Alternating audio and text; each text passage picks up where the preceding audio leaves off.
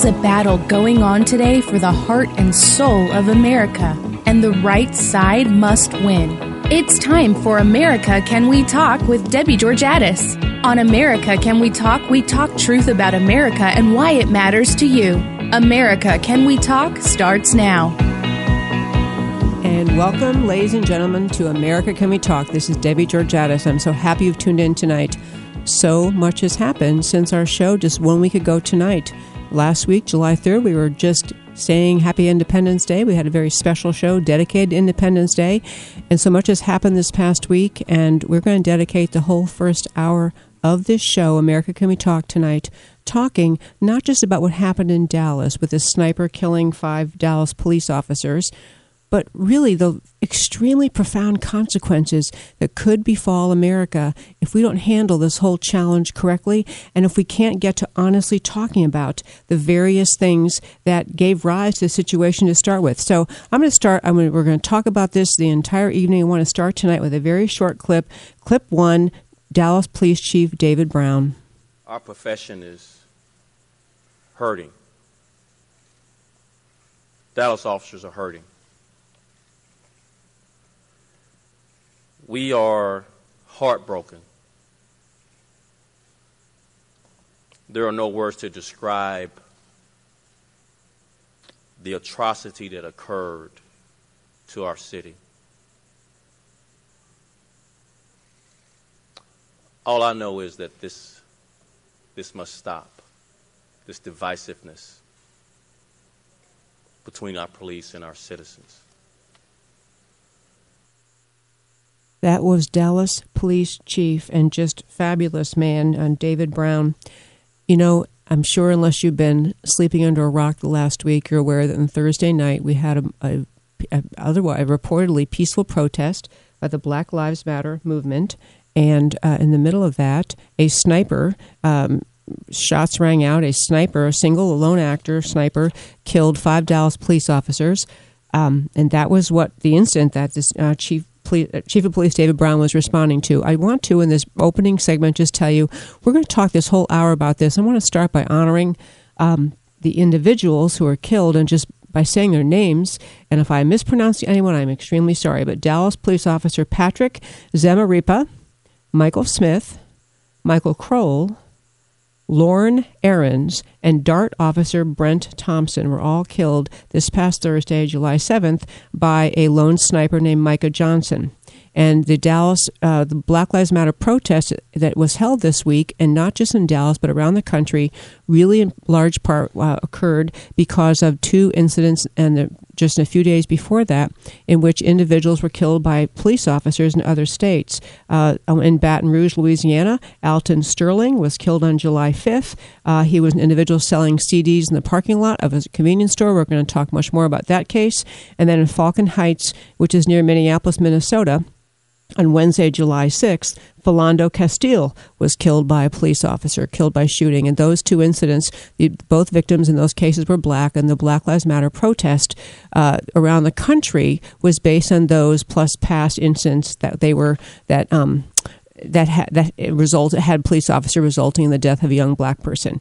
I do want to talk about the Black Lives Matter movement tonight a lot. And there, I, I discovered in getting ready for this show that the Black Lives Matter movement was actually founded by three women Opal, Tome, Opal Tometi, Alicia Garza, and Patrisse Cullors, three young black women who started the Black Lives Matter movement, and they started after the Ferguson, Missouri killing of Michael Brown. And we're going to talk a lot about not just what this this time, as people look back at this time in American history, how we handle the challenges, the tension in our country, how we ha- handle the challenges between and the tension between the police and, and black citizens. And I will say, to the credit of the Black Lives Matter movement founders, they did issue a statement after this evil sniper killed five Dallas police officers. They did issue a statement saying their movement is about peace and ending violence. Um, it's important to know that the Dallas shooter uh, said that he was motivated in doing these killings. He was motivated by the Black Lives Matter movement and that he wanted to kill more whites, especially police officers. So, folks, we are at a major crossroads in America right now. There are huge consequences looming. The tension between the police and the black community, between the races, is being fomented. There are forces behind this that are not good. The left, as usual, is trying to silence any viewpoint or even discussion of any facts that doesn't fit their agenda. The real facts matter, and we're going to talk about them. I'm also going to say at this outset 99% of all Americans of all races have the same goal. We want just a just society, we want peace, we want a violence free society. We can work toward that. But we cannot work toward that if we can't even agree on what the facts are, what the truth is. Facts matter, truth matters. And the words of the famous Andrew Breitbart facts are not mean, they're just facts. And we're going to talk about those in the context of many of these incidents and the context what the Black Lives Matter impact is on the black community in America. And we want to be fair to everyone, but that does not ever mean that we, so we never want to generalize about any person or an individual. We don't want to generalize about black Americans, and we don't want to generalize about police officers. You know, Sarah Palin came out saying the Black Lives Matter movement is a farce. It's not exactly a farce. I think she's wrong, but there is a vital role they have to play if they want to be taken seriously in the American political conversation. This is Debbie Georgatos, America Can We Talk. We're going to come back after this break and talk about who's to blame in Dallas for the shootings this past Thursday night. All I know is that this this must stop. This divisiveness between our police and our citizens.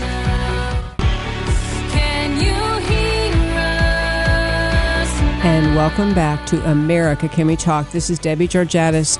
You know, this is a very somber weekend in America, and it should be. It should be a time for reflection, and all of us, uh, every race and ethnicity in this country, uh, yeah, I should say 99% of this country feels deeply saddened by the loss of these five Dallas, four Dallas police officers and one Dallas um, DART officer. Um, and we obviously, no one celebrates the uh, death of the, the uh, young men who are causing the Black Lives Matter, Black Lives Matter protest movement to start. I mean, no one wants, to, we love life. We don't want to have violent death in America. So there's certainly sympathy with every family involved and who, who's lost someone in this, uh, this very challenging time. But you know, the show is all is about. I, I always say we talk truth about America, and we do that, and we talk truth about the culture and fabric of the American society, and we talk truth about the facts that give rise to our decisions and our policies in America. Because, and I want to address specifically the Black Lives Matter movement. You know, first and foremost, and lots of people have said it, and I will say it too. Truly, the one person who's responsible for the uh, shooting of the Dallas officers this past Thursday night in Dallas is the shooter.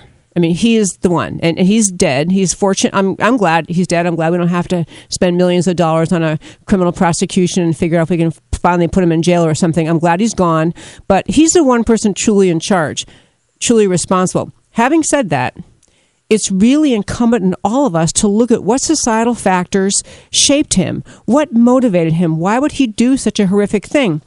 And many have been pointing to some of the language in social media. And I'm not going to read you a lot of these, but I'm going to read you a few of these because we live in a culture more and more shaped by social media.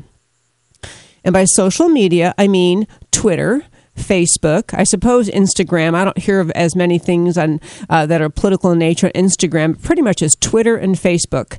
And these are these are sources where young people who used to, and maybe in other generations, gather news from newspapers or listening to the evening news or actually going to school and paying attention. But now they gather their news and their worldview from social media.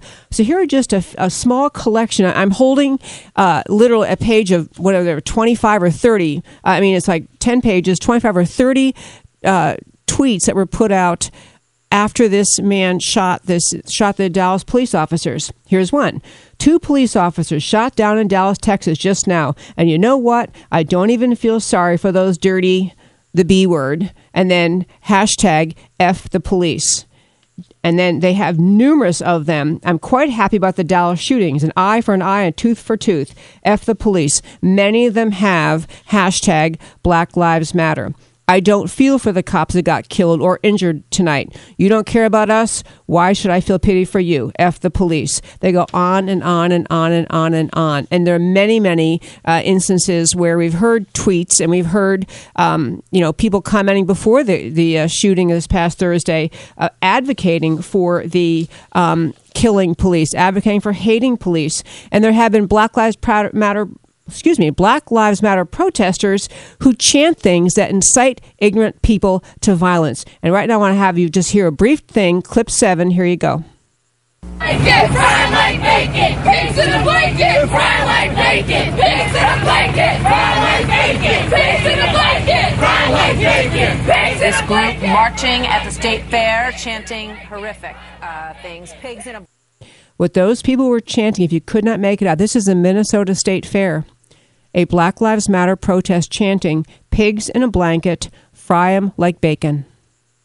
Okay, now you and probably everyone listening to this show are rational and thoughtful people. You are not going to be swayed by morons in Black Lives Matter protests or on Twitter or on Facebook chanting things like that. You're not going to say, gee, I'm, my worldview is being shaped by that.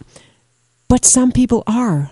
In fact, lots of people need guardrails in this country. They need social media to be responsible. And I'm going to get to what we can do about this in a second. I want to play one other clip that was being that was just a New York City chant, the Million March in December this past year is clip 8.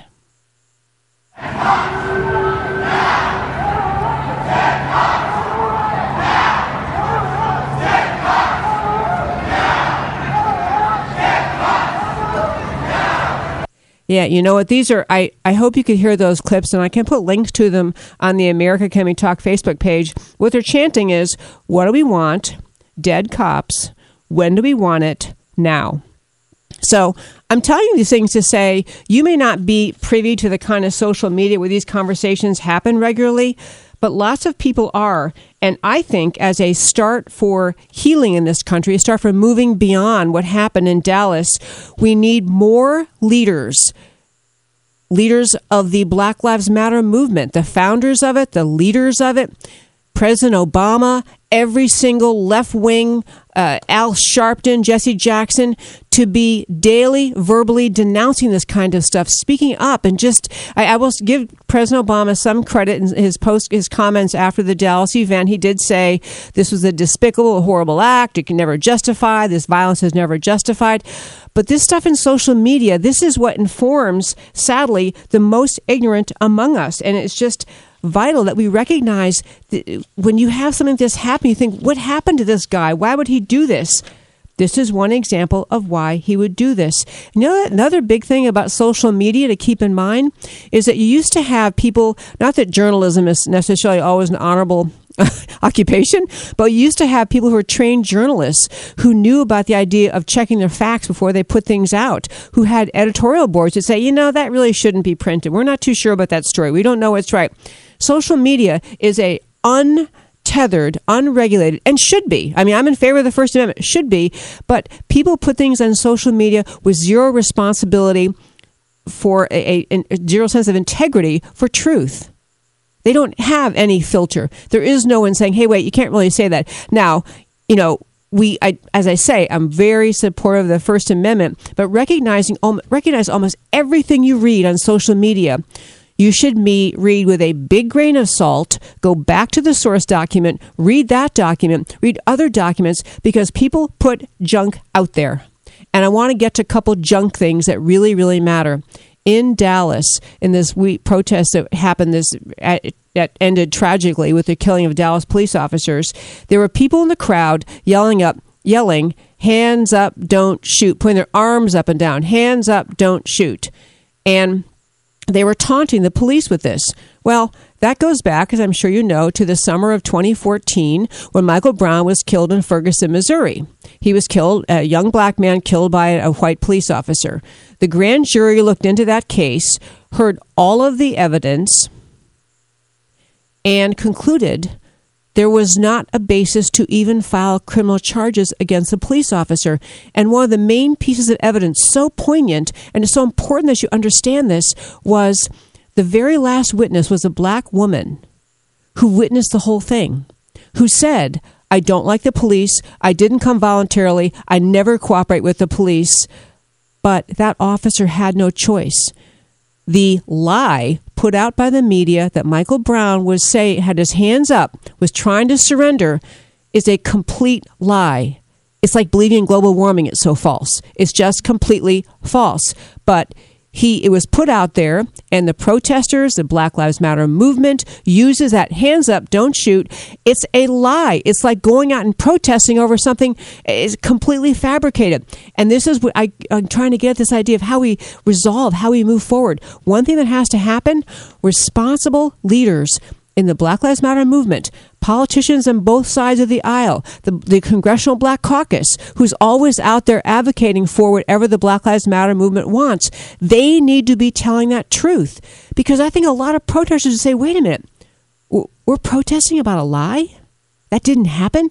But the lie benefits the Democrats. The lie benefits the Black Lives Matter movement. The lie benefits the people in Washington who love a bigger, stronger government. And so the lie will continue to be told because there is no moral fiber, there is no moral courage on that side of the aisle to say that didn't happen. You know, we can talk about all the cases that the Black Lives Matter movement so regularly speaks about and we will uh, from time to time we'll talk a little bit more about eric garner that case where the supervising officer standing right there eric garner resisted arrest and put there was pressure put on him because he resisted arrest the supervising officer standing right there was black is black, never said that's too much force. Later, he passed away. It's very sad, but it was not a case of white officers setting out trying to hurt someone in the Freddie Gray case, but maybe you'll take up after the next break. But every case, there are, I'm not saying, folks, that the police officers are always right. There are cases of bad action, police brutality, wrong actions by police. In that case, we as a society, no matter who the victim is, must come out and speak up and demand justice, demand investigation, demand prosecution. And for the most part, that's happening. But we can't be protesting and shaping public policy on lies. When we come back, we'll talk about more lies having to do with statistics and crime in America because we can't solve this problem about crime in America without dealing with truth. This is Debbie Georgatos and America Can We Talk?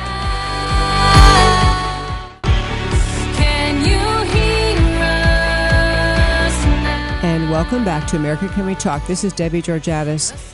Again, this is a somber weekend in Texas and really around America as we all watch what happened, watch in horror what happened in Dallas this past Thursday as five police officers were killed by a sniper who said and told the police he was motivated by the Black Lives Matter movement by wanting to kill whites and especially policemen who are white.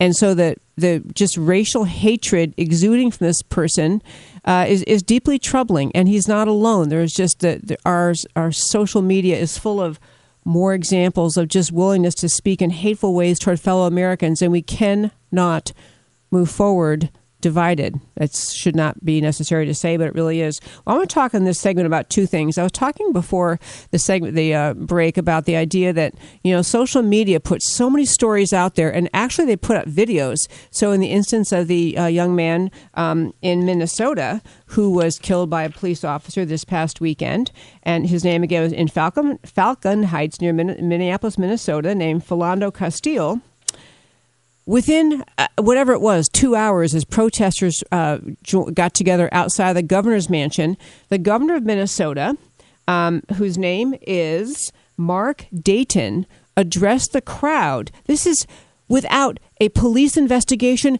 without a police report, without a grand jury investigation, no investigation except a video filmed by the girlfriend of the person who was killed in the car. Who knows at what point in the interaction it was turned on? Who knows what else the police cameras captured? But this governor went out on a limb and said, Would this have happened if those passengers would have been white? I don't think it would have. Okay, talk about who appointed you, fact investigator, you know, judge and jury. Nobody. It is egregiously, he's patronizing protesters. He's patronizing the American left. He's patronizing the narrative the left is trying to spread about all of this. This is just, and, and he's not alone, but he's a good, good example of too many of us are willing to watch the social media, to watch the video that's played over and over and over and over and over and over and over on television and on face, different people's Facebook pages, and it becomes truth to you, and you don't ever stop to think. In, in a real jury, in a real trial, you actually get to hear all the evidence before you form a judgment. And the same way, any young person black, white, or whatever, would not want to be judged by a snippet in time, by a sliver of a, of a recording of something he or she did. They'd want the whole story known. Well, so do the police. And the police deserve that same sense of justice we have, uh, that we reserve in our, our system for everyone. Well, you know, I want to turn to um, a. Uh, this the story about crime statistics in America, and that was it played a big role in something President Obama said shortly after um, the he or I guess shortly after the second incident this past week, after Baton Rouge and then the Falcon Heights incidents, incidences, President Obama uh, made a statement. In his remarks on Thursday, he said African Americans are 30% more likely than whites to be pulled over and last year were shot by the police at more than twice the rate of whites. And so he's bringing statistics into it, and this is an example. And I say that the left has a rule that they can they can introduce facts that support their view, but if anyone else wants to introduce facts, that they're not allowed. And somehow you can't be talking about these other facts. But folks, if we're ever going to resolve the issues between the police, and, and everyone acknowledges all sides of the aisle. All, th- there is a problem between the police in America and the black community in America in many places, not all places. And things are getting better. And police officers, police departments are hiring more black officers. And many communities, voluntarily or at the prodding of the federal government, are working to create better relationships with people in their communities. But I got to tell you, we cannot solve the issue by lying or hiding the truth about the problem, the crime problem in black America. And it is, you know, it is not every black, of course it's not. I'm not generalizing to all blacks, but you can look at facts that come from the FBI's own crime statistics and realize there's a problem with crime in the black communities in America. And there is a deliberate ignorance, a deliberate obfuscation or hiding of these facts by the Black Lives Matter activists because they don't want to talk about the truth. They want to just talk about the, the cases they want to talk about, but not about the context. So I'm just going to give you a few statistics and and and here I'm just going to roll with them. I know they're hard on the radio. I promise I'll try to say them slowly, but the statistics are overwhelming in this country that this narrative that the Black Lives Matter movement is trying to push that there's some war on young black men by the police in this country is a lie. It's a statistical lie, it's a factual lie. It does not mean that there aren't black officers who, or there aren't officers of any color who do things that aren't right, who may engage, who may be nervous or whatever the reason is, or have some bad motive, and and take action against someone that's wrong. In that case, in our country, we all need to stand up and say we insist it be investigated. We insist a grand jury look at it. We insist that there are charges be pressed if charges are justified. But we have to deal with the facts of how we got here and how we're going to get out of it.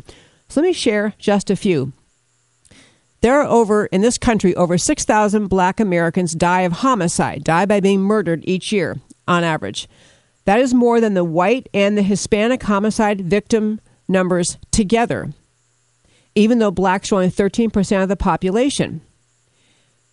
And the reason they're dying of homicide at a rate six times higher than it's a rate of six times higher. Let me say that again.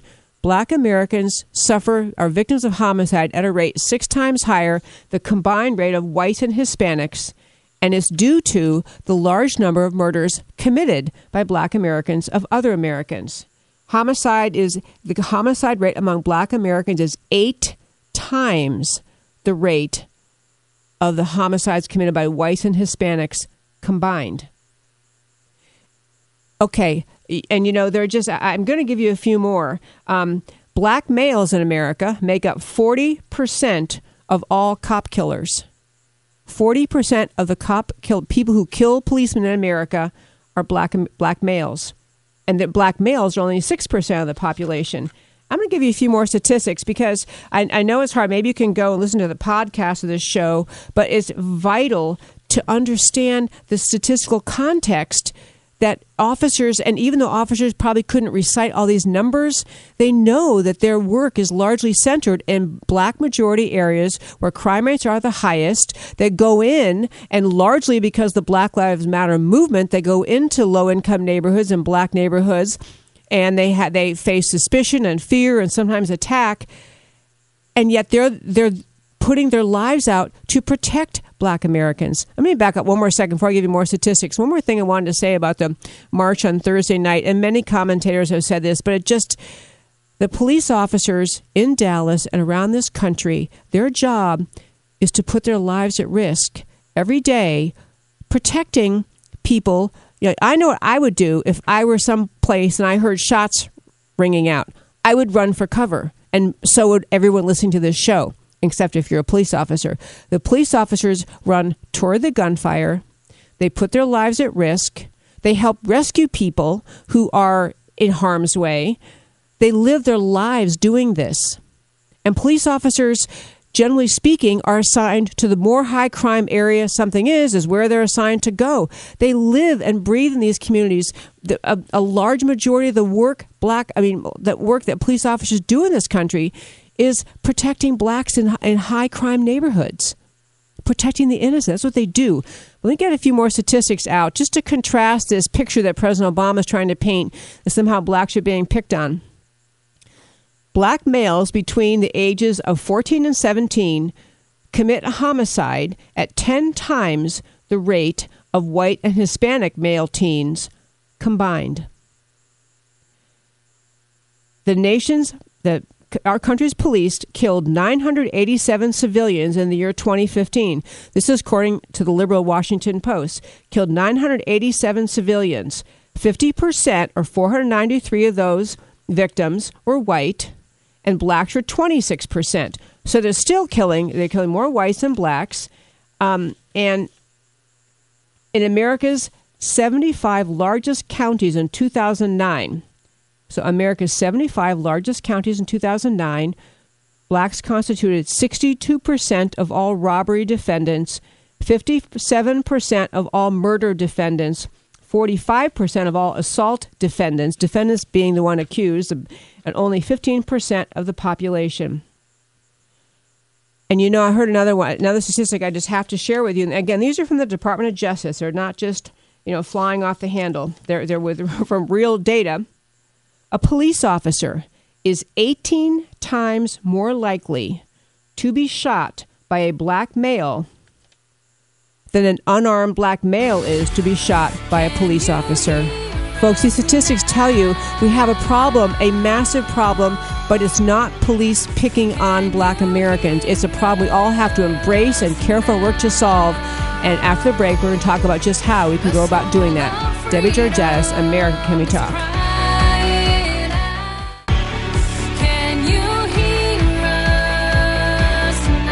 Welcome back. I'm so glad you've tuned in to America Can We Talk tonight. This is Debbie Georgatos, and we're doing a special, it's kind of like a dedicated special first hour just to, not just to the uh, tragedy in Dallas this past Thursday, but how do we as a nation, we as a nation made up of people of every background, um, you know, skin color, ethnicity, how do we come together and heal? And I think that is in the hearts of everyone. You know, there was a very touching Facebook video I put up. Um, it's on the uh, Ladies Can We Talk Facebook page and on the America Can We Talk Facebook page. And it was people lining up to hug Dallas police officers the day after this horrific shooting, this sniper shooting during the Black Lives Matter protests in Dallas.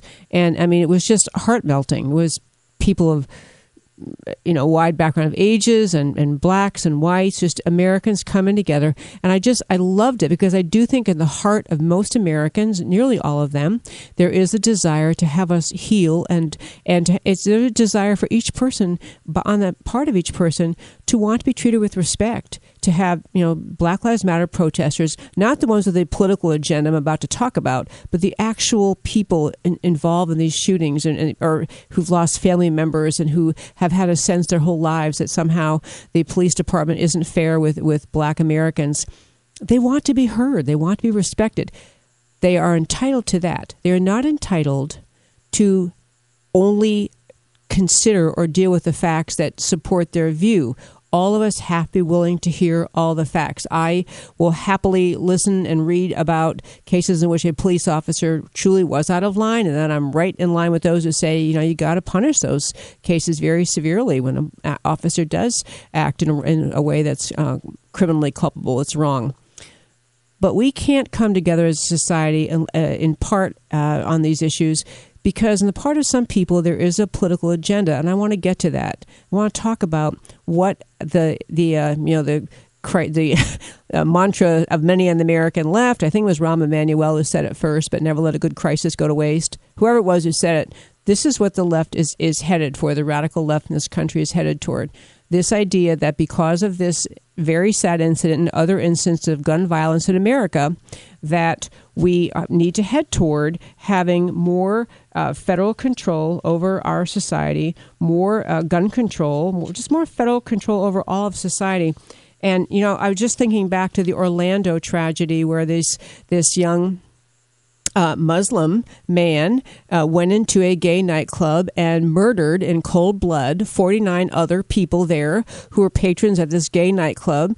And the Obama administration still does not have the integrity to admit that Islam teaches that homosexuals should be stoned. He doesn't have the integrity to admit that the motivation of this killer in Orlando was was Islam. Islam is what drove him to kill those people. Instead, in that case, he and some other people on the left, some of the media left, tried to blame the um, uh, fact that that Republicans speak up for traditional marriage, and so they call speaking up for traditional marriage anti-gay rhetoric. They actually blamed anti-gay rhetoric on this murder in Orlando instead of blaming the real cause, which was the motivation that the guy said he had, the shooter said he had. Same thing has happened with this Dallas event. And we're going to go and, we play a quick clip, clip five, what, what Obama was trying to say about this uh, Dallas shooter. First of all, I think it's very hard to untangle the motives of this shooter. He said he was upset about the recent police shootings. The suspect said he was upset at white people. The suspect stated he wanted to kill white people, especially white officers. Okay, I'm not that confused, really. I mean, after I hear the Dallas police chief saying what the shooter said, I get it. And the thing is, what's troubling is President Obama gets it. He knows what that guy said. He knows what the Dallas police chief quoted the killer as saying. When the killers tell us why they're doing these things, it's okay to believe it. But I'm saying this to say there's a very harsh political agenda in the American left to use instances like this to increase an agenda they have always had. In the case of President Obama, he does not like the Second Amendment. He's outrageous to him that police cannot confiscate our guns. It's outrageous that we can't control guns or that he doesn't get to set policy of who gets guns and who doesn't. So they are headed down. We're going to see a growth in this over this summer because uh, folks I, I, hate to say these words i hate to be negative but we're going to have we're in for a violent summer in america we're in for a violent summer starting in a week when the GOP convention starts in Cleveland, the following week when the Democrat convention starts in Philadelphia. We are in for a potentially, I'll put that qualifier, potentially violent summer. There are going to be calls for gun grabbing by this president and his ilk in Congress over and over and over. And we have to recognize They've always wanted to grab your guns. This is just an excuse. This is just the latest excuse. And a similar thing President Obama said, which I think warrants. Um, yeah, in fact, he talked about gun control, and I want to just have you uh, play a quick uh, clip six what President Obama said about that. Today is a wrenching reminder of the sacrifices that they make for us. We also know that when people are armed with powerful weapons, Unfortunately, it makes attacks like these more deadly and more tragic. and in the days ahead, we're going to have to consider those realities as well. Understand, folks, this is a pretext like every other pretext that president has had. And if you, you know, I, I'll tell you truthfully, I'm not a big gun person. I'm a really good shot, a really good shot, but because I've have handled guns quite a bit. But I don't, I, we don't have a gun. I'm not big into guns, but I know the Second Amendment is there and it is not there for you know, to go skeet shooting or to protect the right of the people to go skeet shooting. It's there to keep a balance of power between the people and the government. And the Second Amendment is just as important as the First Amendment right to freedom of speech and religion. And we have to watch the left because they're going to, this is going to be their effort, and they're going to be trying to say, arguing that they are doing this to help us. Okay, another thing I want to tell you about, though, with the left, another dangerous political direction out of this incident and then I'm going to get to what we really are the positive things that we can do to try to help America to, to take us back toward healing. I was watching CNN earlier today, and there was a woman on as one of their experts. Her name is Angela Rye. She's a CNN political commentator. She's also a former executive director of the Congressional Black Caucus.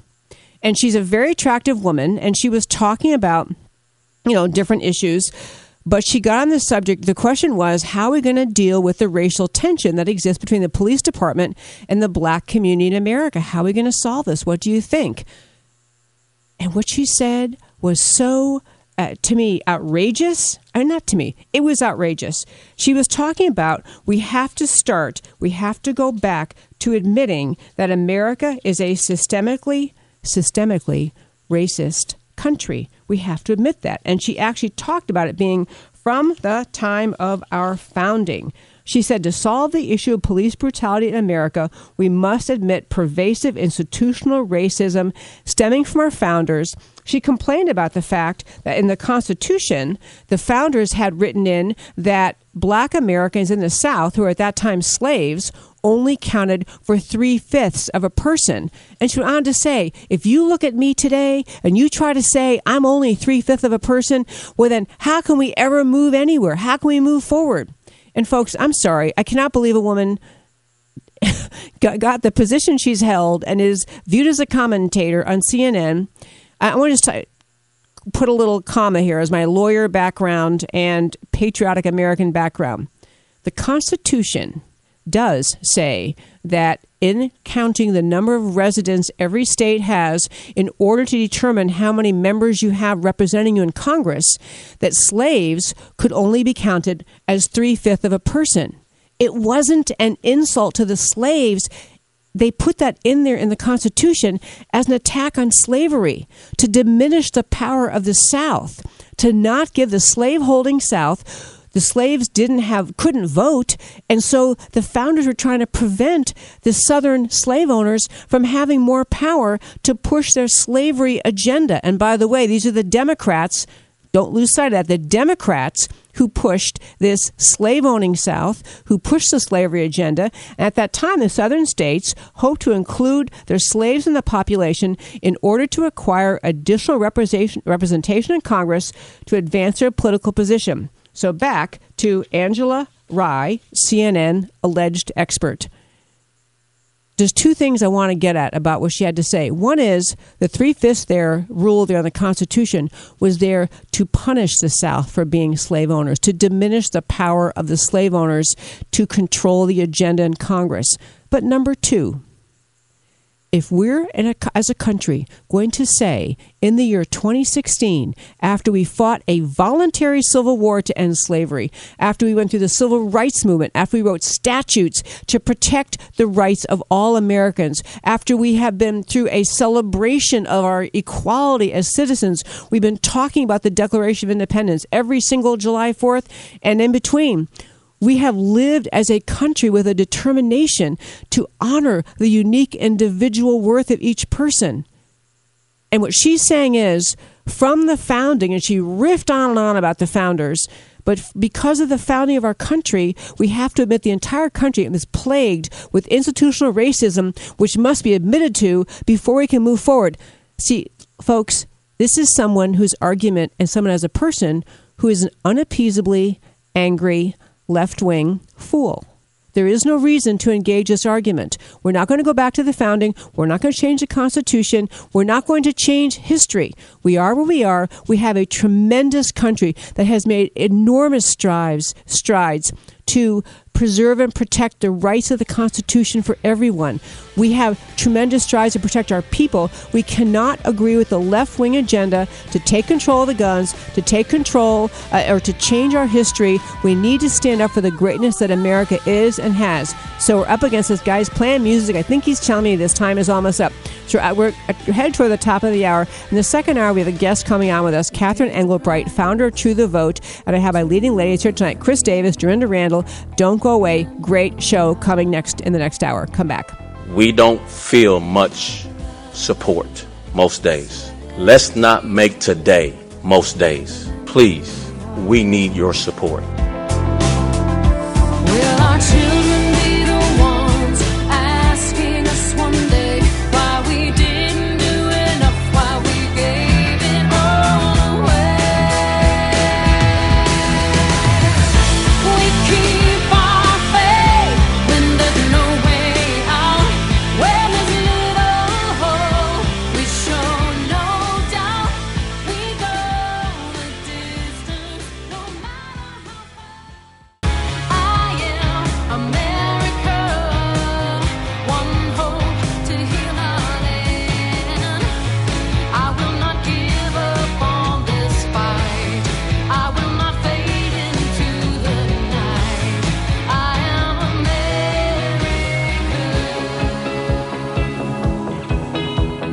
For our second hour roundtable on America Can We Talk with Debbie Georgatos. More talking truth about America.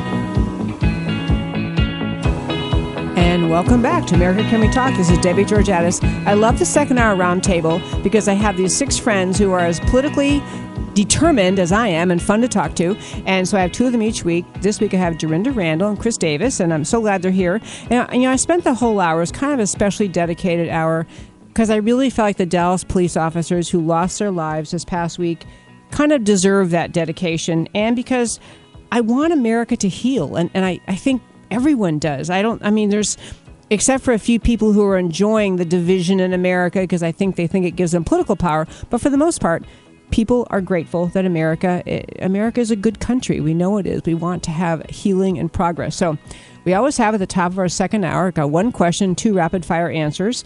And I want to go back to the Dallas thing one more time. And I meant to mention actually in the first hour, I don't know if you listeners or you guys, you ladies saw this last night, but since the time of the shooting in Dallas on Thursday and the shootings of the two young black men who were killed by police officers earlier in the week in Louisiana and Minnesota, there have been protests growing around the country. We had Baltimore, Baton Rouge had one, Los Angeles, Philadelphia, San Francisco.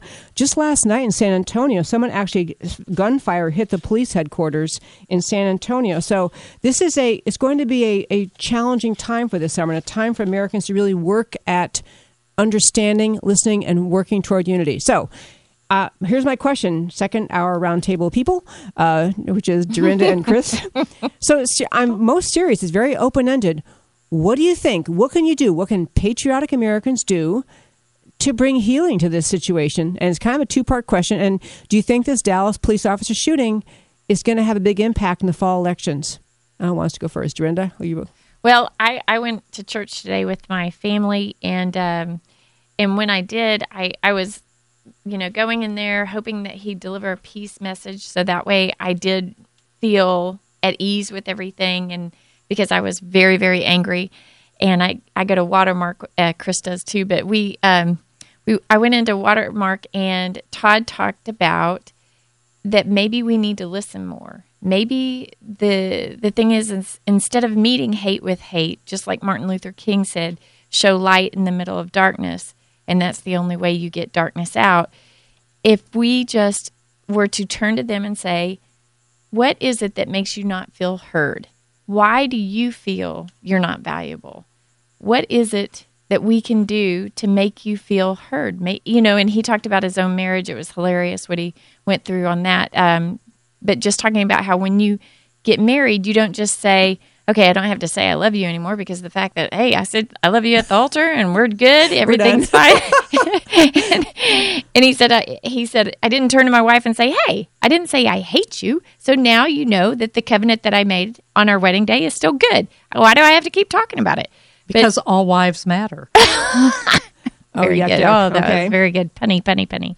So anyway, I just thought that that was really interesting. Is to it- the sad thing is like with all the stats that you gave, if people knew the truth, then we could get to some change. But also, if we just speak with love, maybe we could get to a different level as well, and just listen to this each is like other. the individual level response. And Mm-hmm. actually, in some ways, I guess politicians could. Tr- I mean, you have to speak with love and truth. You, you got to speak Yeah. with both. But I, I love that. So I don't know. So the question, you know, what the question was, what are, we- Well- what are we going to do? I agree with what Dorinda said, and I and I so agree with with how on fire you were in the first hour and the things that that you touched on, and especially the truth, because truth has no agenda. But what we're seeing today is a political narrative that through social media, through the mainstream media, the, all these things that are happening have to fit a political narrative narrative that uh, you know is one from from the liberal side.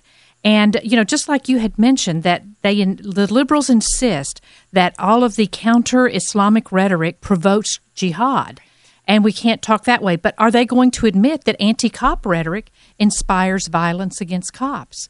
And you know, we live in bizarro world today, and we have uh, leaders of our government who come to the podium and they they don't even it's not that they're lying but they are telling an alternative narrative from the truth and you just want to scratch your head and so we're or getting slap to- them.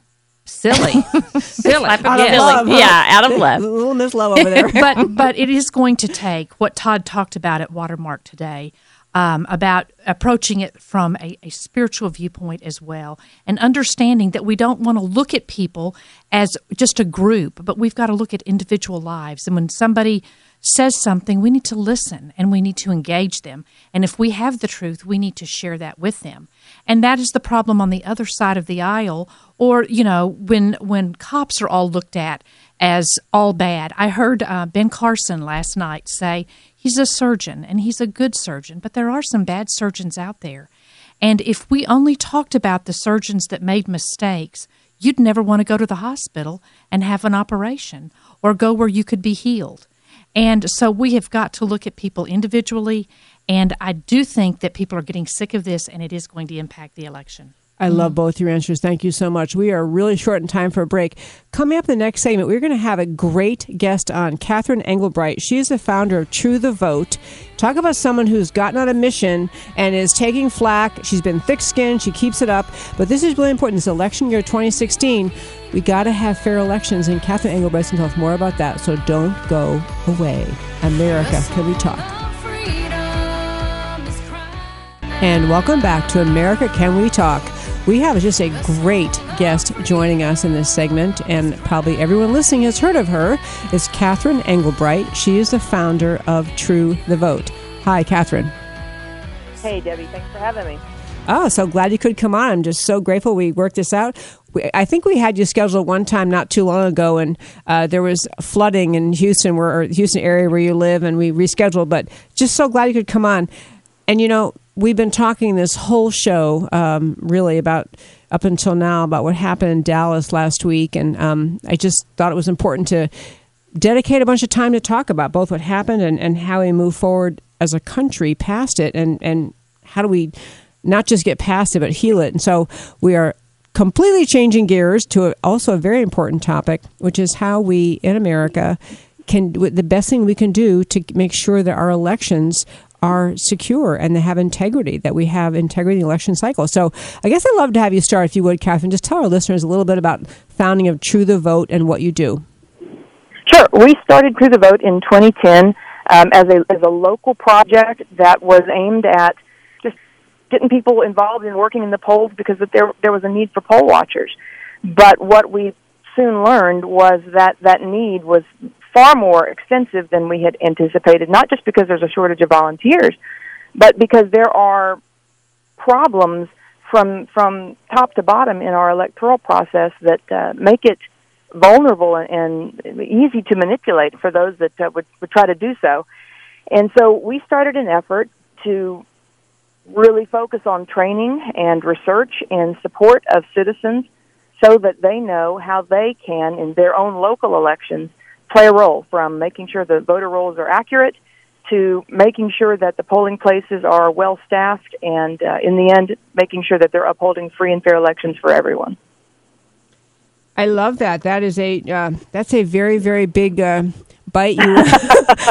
that's a big bite you took um, because there just it seems like it's uh, endless concerns we have in America uh, on that subject. So in this 2016 election cycle, I mean, I know that in 2012 there are many many people who felt like I I just don't. I, they were shocked by the results and kind of got into questioning were the, were the elections fair? And so and and and do we really get the answer that did the outcome match how the voters really voted? But Right. yeah so in 2016 what do you see as the major challenges to the potential um, you know to to keeping elections fair this election fair. Well, I mean, it's it's frankly, it's not going to be much different than it was in in 2012, and in fact, it'll be, uh, if anything, worse than it was then because there have been uh, a number of our of our states that have gone to all mail-in ballots uh, over these num- over the over the years in between, and uh, that is mail-in is just uh, you know a magnet for voter fraud. Um, the biggest problem that we have uh, with with respect to election integrity is is just that frankly it's not given the priority that it should be uh, when you consider the significance of its of its outcomes. Um, everything from voter rolls being uh, unchecked going into the election and bloated with millions of names that shouldn't be on the rolls, all the way through to problems with uh, the process, including the processing of, of uh, votes through electronic voting machines.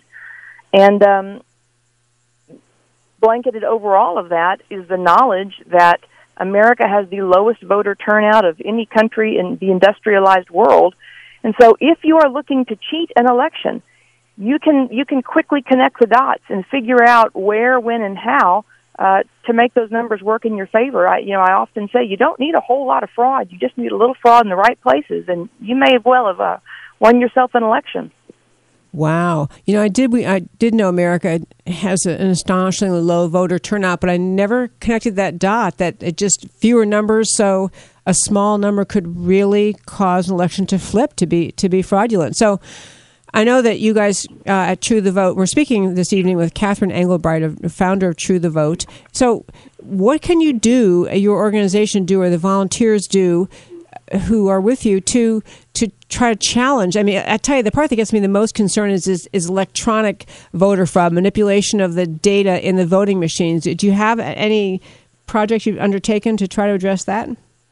Well, that in and of itself is is one of the more challenging pieces, and the reason is because the country moved to electronic equipment uh, in the belief that it would be more secure, but you know, in in the age of anonymous, in the age where it seems like every time you turn around, some massive and uh, hyper secure database has been hacked yet again. Uh, it it doesn't you know it doesn't require m- much wonderment to to imagine how you could you know you could uh, kick the wires out of some of the equipment that runs up at those polling places that volunteers have put together, mind you, and uh, and Jimmy the numbers. So h- how do you how do you affect that particular piece? Actually, can't wait until election day. It has to happen before when you are uh, part of efforts to take a close look at the kind of equipment that your state uses, to be there when they're calibrated, to be there before and after the polls close to make sure the numbers match. There's a number of steps, all of all things that we try to uh, bring awareness to inside of our organization. But it's none of it is easy. This is this is not a not an easy uh, task to take on, but um, we're the only pro liberty national group doing it, so we feel like we have to keep it up. Hi, Catherine. It's Dorinda Randall. Um, you came to Golden Quarter and spoke one time. I don't know if you remember out here in, out in Plano, but um, I was calling there. er, I was talk, wanting to talk to you about the corrupted cards that I've heard Laura Pressley talk about when it comes to the voting machines, and just wondering, is there what do you think is the most safe and effective way for voting at this time? Well, truth be told, uh, the most effective way I ever saw uh, an election conducted was, believe it or not, hold on to your hats, uh, in Mexico City. I, uh, I and a small contingent of True the Vote traveled to Mexico uh, because we had just grown weary of being told or hearing that um, the Mexican American population is against voter ID because it's it's somehow Uh, disenfranchises them. Well, every Latin American country has voter identification, photo voter identification, and so I was mm. trying to sort of make the pieces fit, mm-hmm. and uh, ended up going to Mexico to to understand how their election process works. And you know, make no mistake, they have they have other problems that fortunately our country isn't faced with at the level that, that they have to deal with on a regular basis right now. But actual process is a thing of beauty. They, again, believe it or not, vote with paper ballots.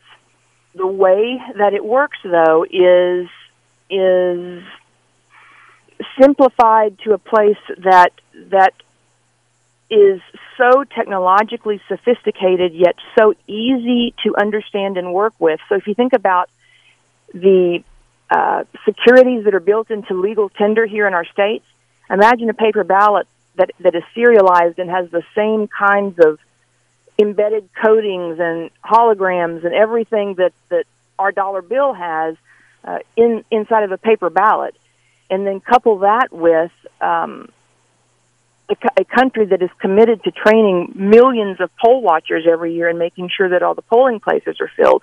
Uh, you know, you may have heard that uh, in 2012, where there were uh, more votes than uh, than registered voters in a county for for a given candidate, or or counties that had zero votes for Romney and only votes for Obama. In in those instances, in Mexico, that would have automatically triggered a recount. I mean, I could literally, I could spend the rest of the program talking about some some of the fundamental differences, but it requires an active and engaged electorate to finally get to a place where they say enough is enough. Mm-hmm.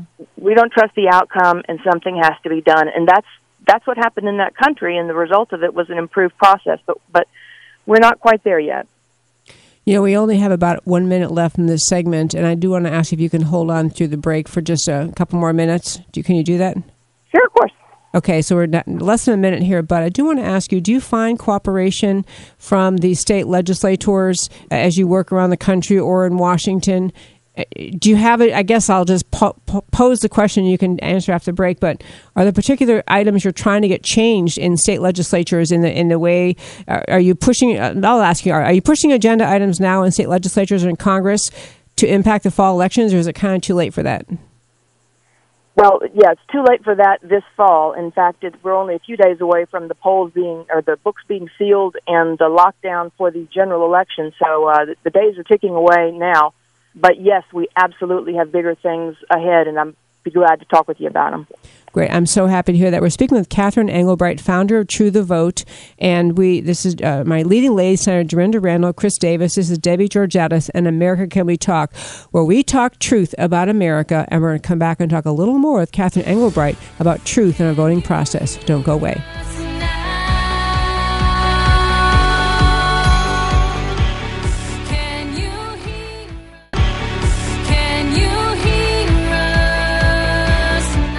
And welcome back to America Can We Talk. We are speaking this evening with Catherine Engelbrecht, the founder of True the Vote. And I should tell our listeners, too, uh, Catherine's organization is mostly made up of volunteers, maybe all volunteers. Is that right? Uh, all but, but but about three of us are volunteers. Yes. Yeah, you know, that is an amazing thing. Uh, we talk a lot about the greatness on this show, a lot about the greatness and the goodness of America. And people, especially, uh, you know, being involved in politics, I've been a poll watcher, an election judge, election clerk, and all those things. And it's just so, I mean, it, the entire process is made up uh, of volunteers. And I'm thrilled to hear you can do the same thing with your organization. And it really just speaks to people valuing I hear like water in the background. Know, People valuing your um, election, your the, the election process. So, Catherine, um, you said you had before the break. I was asking you. You have occasionally your organization, True the Vote, has pushed some um, pieces of legislation or urged legislation. What kinds of things do you work on? Well, right now, um, I think there there are three things that we're focusing on. One at the federal level, two at the state. Just broadly, there are certainly things state by state, but broadly. Uh, first, I'll take the one at the federal level. Federally, there is a very troubling act afoot that is the second priority of the of the platform that Hillary Clinton's put out, called the Voting Rights Act Amendment.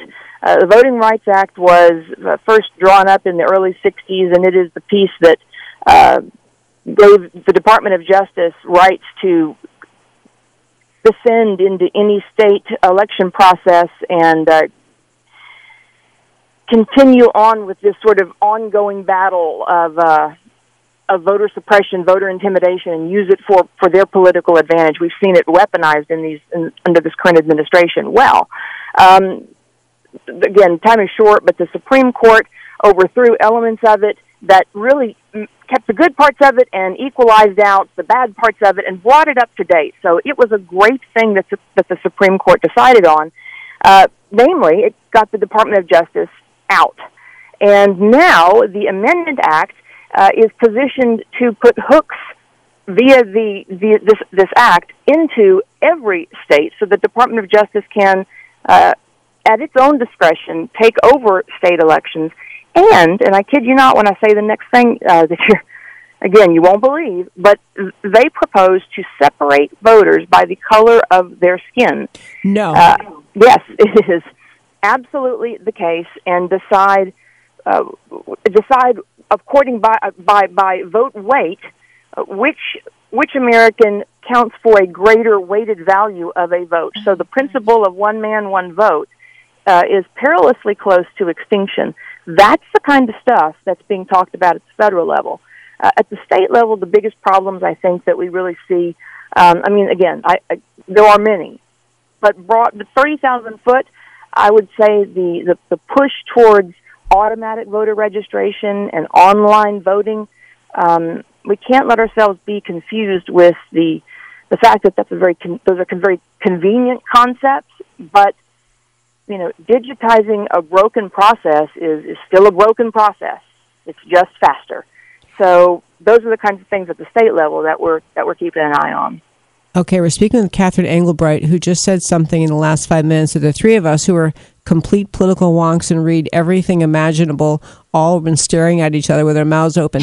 Okay, had not heard this about Hillary Clinton and the uh, apparent the agenda apparently to do a major amendment to the Voting Rights Act. Even the first part that you mentioned, this amendment, where it would actually put the federal government in charge of elections in the various states.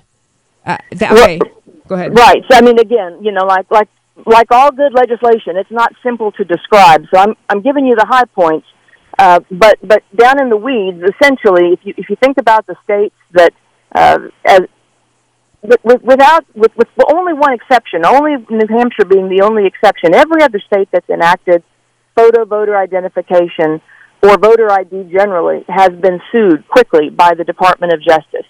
Every state that has now has has photo voter identification in place would immediately, under the covenant of this new um, amendment, would immediately be put under the aegis of the Department of Justice. Oh, so it's designed for any state that wants to have voter ID. Then the DOJ takes over their voter process. Oh, my gosh, Catherine. Well, they're yeah, they're just the top of the list. Everybody is is on the target. Those are just the bullseye right out of the gate states. Okay. it is incredibly disturbing. is uh, uh, we're flabbergasted. So where is it? C- can someone listening to the show or even the three of us here tell us where to go read about this? Do you have this written up on your website and True the Vote or? We do. Um, um, I, I would like to say that you could search a voter Voting Rights um, Amendment Act or Act Voting Rights Act Amendment. Um, however, what I will do at the conclusion of my interview is I will shoot you over the latest version of the bill and what we've written to the, to this point on it, so that you can post it wherever you'd like to. Um, and maybe that'd be a, a quicker way for your listeners to to grab information.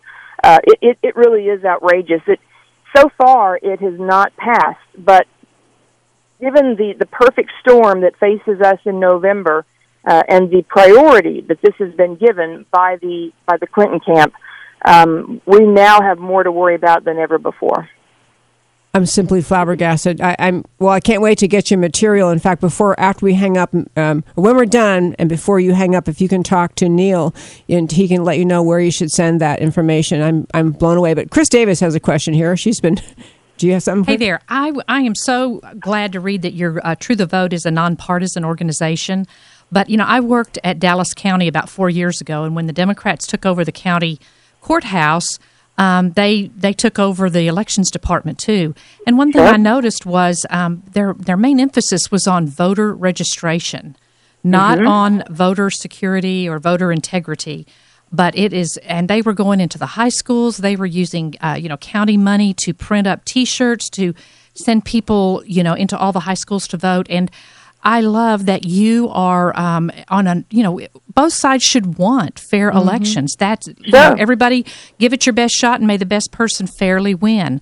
But um, I, I just think people need to know that you're a nonpartisan organization and that Ab- y- yeah. absolutely. Absolutely, nonpartisan. You know, we make no mistake. We need more than one party in this country. We need that debate. Uh, you know, the, the challenge that we face right now is that what used to be Republican and Democrat and what used to divide us, um, you know, while those while those issues you know raged in their day, we always had this common core to come back to. Even now, common core is of course not the right thing to say.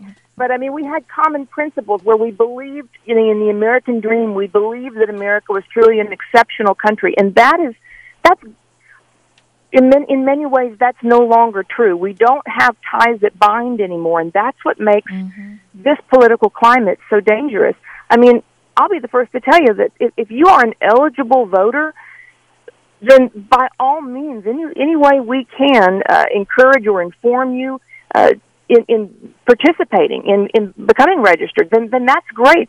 But but Chris, to your point, there has to be equal weight on making sure that the the voter rolls themselves are accurate.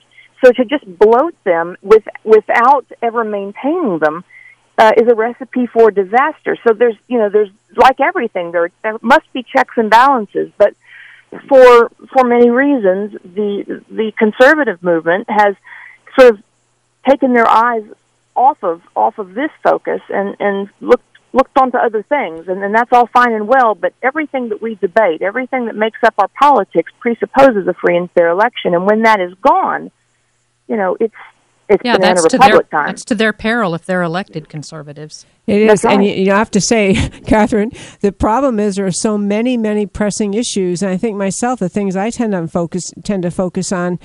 I know that free and fair elections mean everything. If we don't have those, then we don't really have the republic that we thought we had in America. But um, it's a wonderful reminder. Well, we're pretty much out of time here. I want to ask you first of all, my friend is texting me telling me I'm pronouncing your last name wrong. So would you please say your name correctly?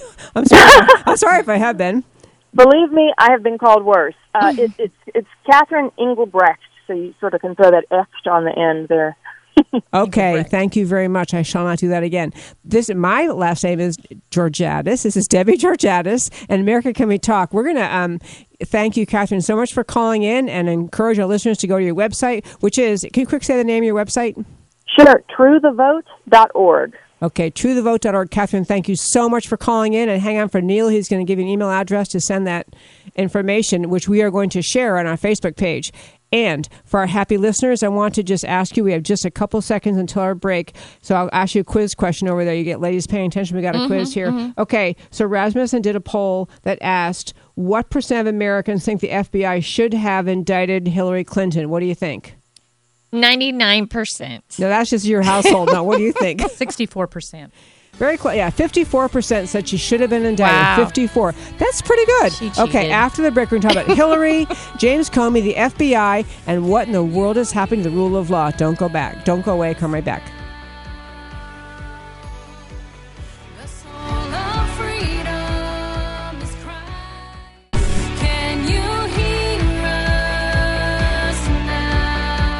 And welcome back to the final segment. This is, I say quite often, this is the shortest two hours of my week. Every week, I'm always flabbergasted we get this point in the show. There's only uh, one segment left, and we have so much more to talk about.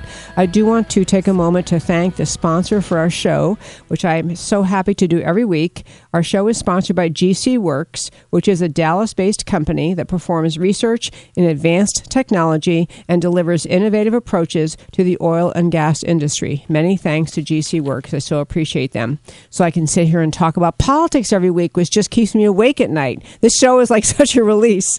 Um, I also wanted to mention uh, next week we have some kind of interesting guests coming on, and um, I want to mention them tonight there is an international economics forum that is a is the world tour of uh, for economic freedom is put on by some of the leading economists in the world, free market economists in the world. One is Dr. Barbara Kolm, who's the head of the Hayek Institute in Austria, and the other is Prince Michael von Liechtenstein of the country of Liechtenstein. He's actually is a prince, and uh, they will both be here next week. They're on that tour talking about. Um, just talking about economic freedom around the world and the trends away and, and how countries are doing when they embrace economic freedom and when they don't.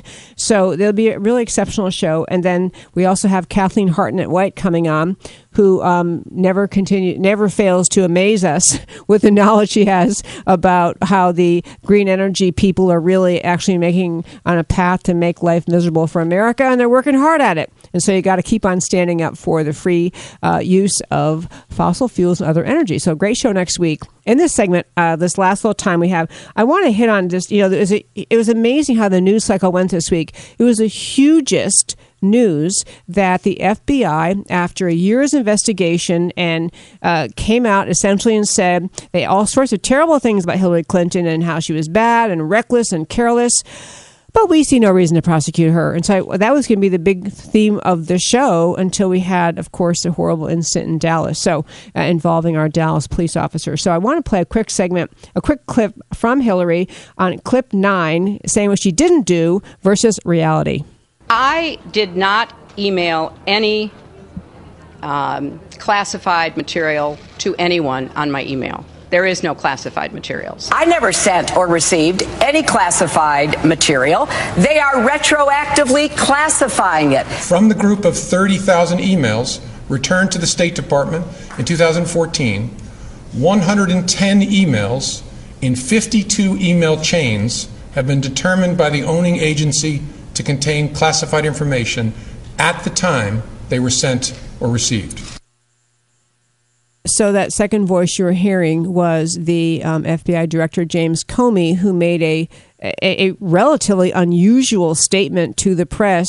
He actually went through the entire. Uh, he summarized very well in great detail what the department did to investigate this uh, email scandal of Hillary Clinton, which in case you don't know, but I'm sure you do, involves Hillary Clinton setting up a private email server in her home, contrary to clear state uh, State Department policy, um, and transmitting, as you now heard, even though she lied about it, you know, transmitting secret including top secret information on this unsecured server. And we're going to talk about in a moment many of the findings James Comey came to. But you know, this this is a woman who wants to be your president, and she can't tell the truth to save her life. I thought we'd be talking about this for an hour in this show. I don't know if you guys had any reaction to add to that. Yeah. Is that, in my opinion, Hillary Clinton is an unindicted felon. And uh, I'm wondering if James, did you hear that? No, you got to say it again. Um, all right. In my opinion, Hillary Clinton is an unindicted felon. And I'm go. wondering if uh, James Comey and John Roberts went out and had a drink after his Yeah. press conference. Yeah, you know, it's a really it's an astonishing thing because I thought we, we were actually on vacation. We took a week away with the kids, um, our young adult kids, and when they announced there was going to be a, a, a press conference, we actually took a break from lounging and talking and turned the television on to listen. And as I listened to James Comey going on, and I, we thought, wow, he's actually going to recommend an indictment. When he was done vilifying her, raking her over the coals, pointing out how astoundingly irresponsible she was, the conclusion was like like disconnected from the facts. Well, and I think I think he did a great job for us. I mean, he gave us everything bullet point uh, formatted, saying what was what was going on. And then at the end, he had to say, uh, but she's Hillary Clinton. So That's about what he said. Now, come on here. Yeah, Because he even said not only would she not be indicted, but he also said that. Um, now, this is not to say that someone else who didn't do exactly the, did the same thing wouldn't be indicted. like, okay, so this is the Hillary Clinton exception to all rules, and that is actually kind of what I want to get around to in this final little tiny segment we have left, um, which is you know, Hillary has a long history. We have six minutes and we have 95 things to say. But Hillary has a long history uh, of, you know, not just engaging in wrongdoing, but kind of in control of the entire apparatus in Washington. So nothing happens to her. And those of you who are over the age of, you know, 40, I'll say, would have heard of these things. Whitewater. You guys remember Whitewater? Yeah. Travelgate, Troopergate, the FBI Files Gate. That one always bugged me. The FBI Files, just as one example, because even when they pointed out, no, someone took these from the FBI and there and how'd they get here? There was number one, no, no ever acknowledgement of what happened, but more importantly, there was no. I mean, she never was held responsible. She never answered the questions, and the last that was reported, they never returned the files. These are like this is I'll tell you my new title for Hillary. I, I want to call her Hillary Sniper Fire Clinton because that's one of the biggest lies. It was just completely ridiculous. She claimed she landed in Bosnia under sniper fire when she was first lady. It was just complete fabrication. But the real thing is she's the tyrant in waiting. Mm-hmm. She's just waiting. She's now been told by Comey, "Don't worry, everything you did, we're just going to let it go." So I, I don't want. There's a, a long list, and we would run out of time in the show. But the law firm records, or Bimbo Eruption Squad, the White House, I mean, on and on, ChinaGate, Pardongate. But what I want to tell you guys about, and, and just it's interesting where we stand in America and the young people not knowing who she is. So there was this um, person who went to uh, a group called Campus Reform, and they went to uh, they hosted college students, and they listed a, a series of things and asked them which of the candidates do you think did this, Donald Trump or Hillary Clinton, and so they would read this list of things. The candidate wore a twelve thousand dollars suit while giving a speech on income inequality. um, the candidate accepted millions of dollars from the kings of Saudi Arabia, Morocco, and Oman. This candidate said they carry hot sauce with them everywhere they go to pander to black voters. this candidate made a joke about colored people time.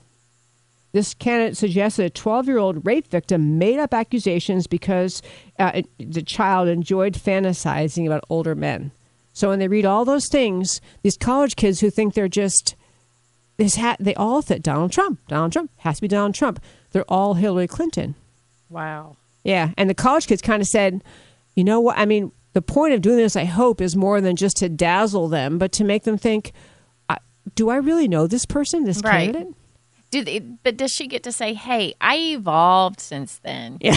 So I'm totally a different person now. And would the young kids just go, "Oh, she does have a D after her name, and maybe she did evolve. She's really cool. She's a Democrat, and Obama's with her, so she's too big to fail. She is too big to fail. She's. Teflon. That is the, that is the um the sadness of it. I will say, I think it's our job on the show. We said it actually last year on the show. The real job of the show forever is always going to be to tell truth about America, to inspire people to embrace the reasons America is exceptional and great and wonderful and talk about them. But in this election cycle, it is to make sure people know what they're going to get with Hillary. She is like the tyrant in waiting. She's never been accountable for conduct. She never has it to pay a price for anything she's done wrong. She continues squelching women, embarrassing and, crushing women who dare to speak up about her husband's amorous advances toward other women. She just is never accountable, and it- it's like being a king, a queen. Right. It is, and and that's where it uh, it never ceases to amaze you. I really didn't think that she was going anything was going to happen until after the election. I I was very surprised with Comey and what he did, but again, like I said, is I think he did us a huge favor because he gave us every bullet point and showed us Well, and as much as I have felt like I would have to hold my nose and vote for Trump, Trump's one who will use that information. That's true. On crooked Hillary. that is true. You know, it is a funny thing. I, I think all our listeners know. I, I have, I Trump was not my first choice by a long shot. I mean, I was really very, very not excited about him. But assuming the Republicans go forward in the GOP convention starting a week from tomorrow and actually give him the nomination, which is not entirely sure, but assuming they do that, no matter how much you dislike his rhetoric or his incomprehensible way of speaking, his incomprehensible policies, incomprehensible. He's just, he's not Hillary. And I've gotten around to where, given how bad she is, that's good enough for me. Well, and I hope because of how much the Bernie Sanders kids are just freaked out and mad that she's the nominee, I think that sh they may they may stay home. And if they stay home, then maybe we can do this. That'd be great. And you know, one other thing to say to our listeners, we're about out of time, about a minute left here, but you know, so many, so much in our political thinking is geared toward November eighth. That's election day. We're going to have an election, and things are going to be, you know, we're finally going to hopefully get get Obama out of there and, and get Trump in, or Ted Cruz if he gets the nomination. But okay, Trump. Um, but you know, that is the beginning of solving our problems. So much that has happened under Obama in the last eight years, we're just starting to understand the consequence to America, the divisions created, the challenges. So, got a long way to go. Good thing we are going to be in this radio for a long, long time. This is Debbie Georgatos on America Can We Talk with this week with Chris Davis and Dorinda Randall. I want to thank so much our guest, Catherine Engelbrecht, who has joined us for to talk about True the Vote. And again, I want to express our deepest sympathy to all the families involved in the police shooting in Dallas this week. We offer our love and support and prayers, and I do think love is part of the answer and truth. Come back every week to America Can We Talk.